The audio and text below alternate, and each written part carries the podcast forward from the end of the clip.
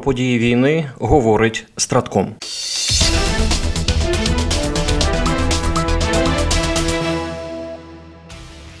Головнокомандувач збройних сил України генерал Валерій Залужний вперше взяв участь у засіданні контактної групи з питань оборони України в рамках формату Рамштайн детально поінформував наших партнерів щодо ситуації на полі бою. Зазначив, що обстановка на фронті ускладнена, проте контрольована. Йдеться в повідомленні від головнокомандувача. Збройні сили України продовжують вести оборонні та наступальні операції. Доповів про дії росіян, загрози та їхні ймовірні плани на найближчий час. Висловив вдячність партнерам за роботу коаліції спроможностей, яка значно зміцнює наші позиції та можливості. Оголошені пакети допомоги посилять українську систему протиповітряної оборони артилерію, РЕП та інші важливі складові. Про основні результати 17-ї зустрічі контактної групи з питань оборони України розповів міністр оборони України Рустем Умєров. За його словами, було сформовано нову коаліцію наземних засобів протиповітряної оборони. До неї долучилися 20 країн. Варто нагадати, що напередодні Рамштайну Київ відвідав міністр оборони Німеччини Борис Пісторіус.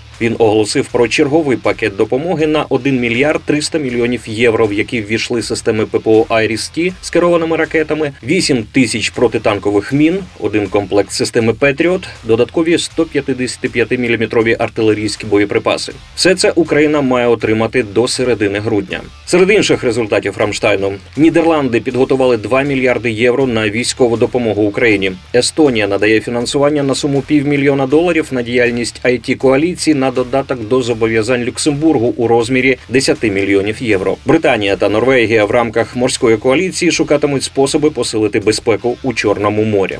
Міністр оборони Рустем Умєров запросив міністрів оборони країн-партнерів приїздити з офіційними візитами до України, аби мати змогу на власні очі переконатися, що надана ними допомога використовується ефективно і наближає день нашої перемоги.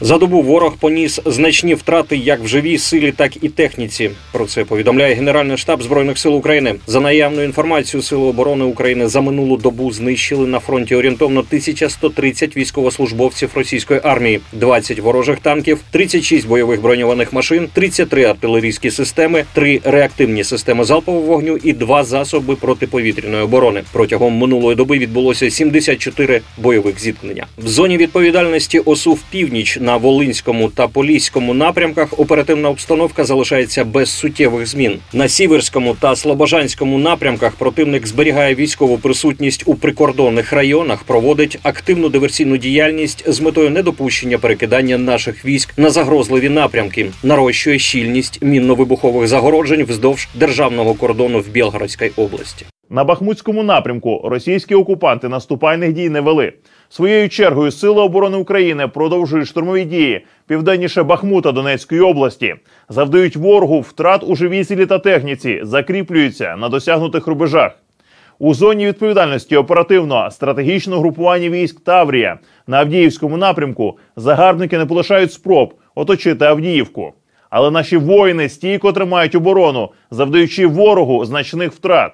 Безуспішними були наступальні дії противника східніше Новобахмутівки, північніше Ласточкіного, Авдіївки та Первомайського Донецької області де підрозділи Сил оборони України відбили 30 атак ворога. Сили оборони України продовжують ведення наступальної операції на Мелітопольському напрямку, завдають окупаційним військам втрат в живій силі та техніці, виснажують ворога вздовж всієї лінії фронту. В зоні відповідальності ОСУВ Одеса на Херсонському напрямку. Українські воїни надалі утримують зайняті позиції на лівобережжі Дніпра, продовжують вести контрбатарейну боротьбу, наносять вогневе ураження по тилах противника.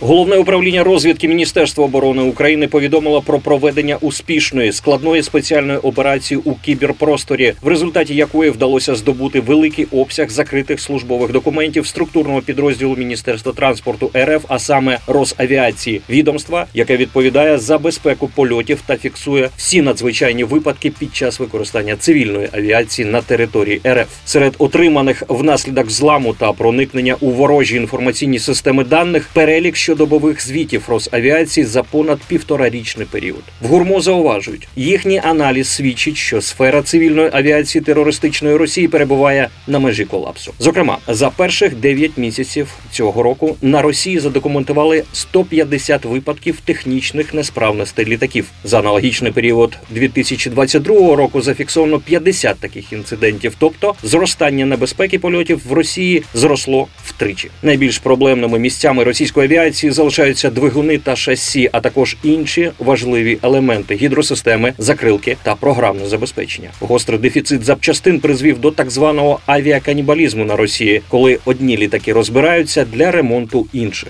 Згідно з оцінкою наявних даних, до середини цього року в РФ пустили на донорство понад 35% повітряних суден. Додамо, що ще у вересні 2022 року міжнародна організація цивільної авіації позначила Росію червоним кольором разом з Ліберією та Бутаном, що свідчить про вкрай високий ризик для безпеки польотів.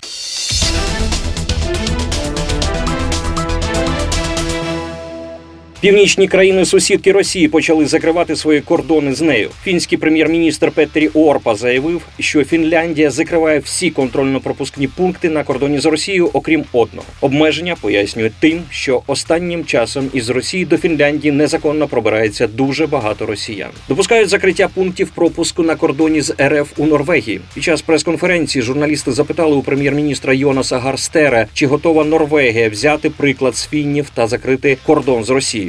На що він відповів: якщо треба. При цьому прем'єр зазначив, що влада Норвегії уважно стежить за ситуацією не лише у Фінляндії, а й в Естонії. А там також готові до закриття кордонів з РФ. За словами керівника прикордонної служби Вейка Каумусара, Естонія знала про рішення Фінляндії закрити пункти пропуску. Він припустив, що люди, які досі збиралися біля них, можуть опинитися на естонських прикордонних переходах.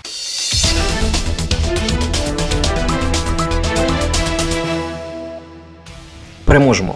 Програма створена управлінням стратегічних комунікацій апарату головнокомандувача Збройних сил України.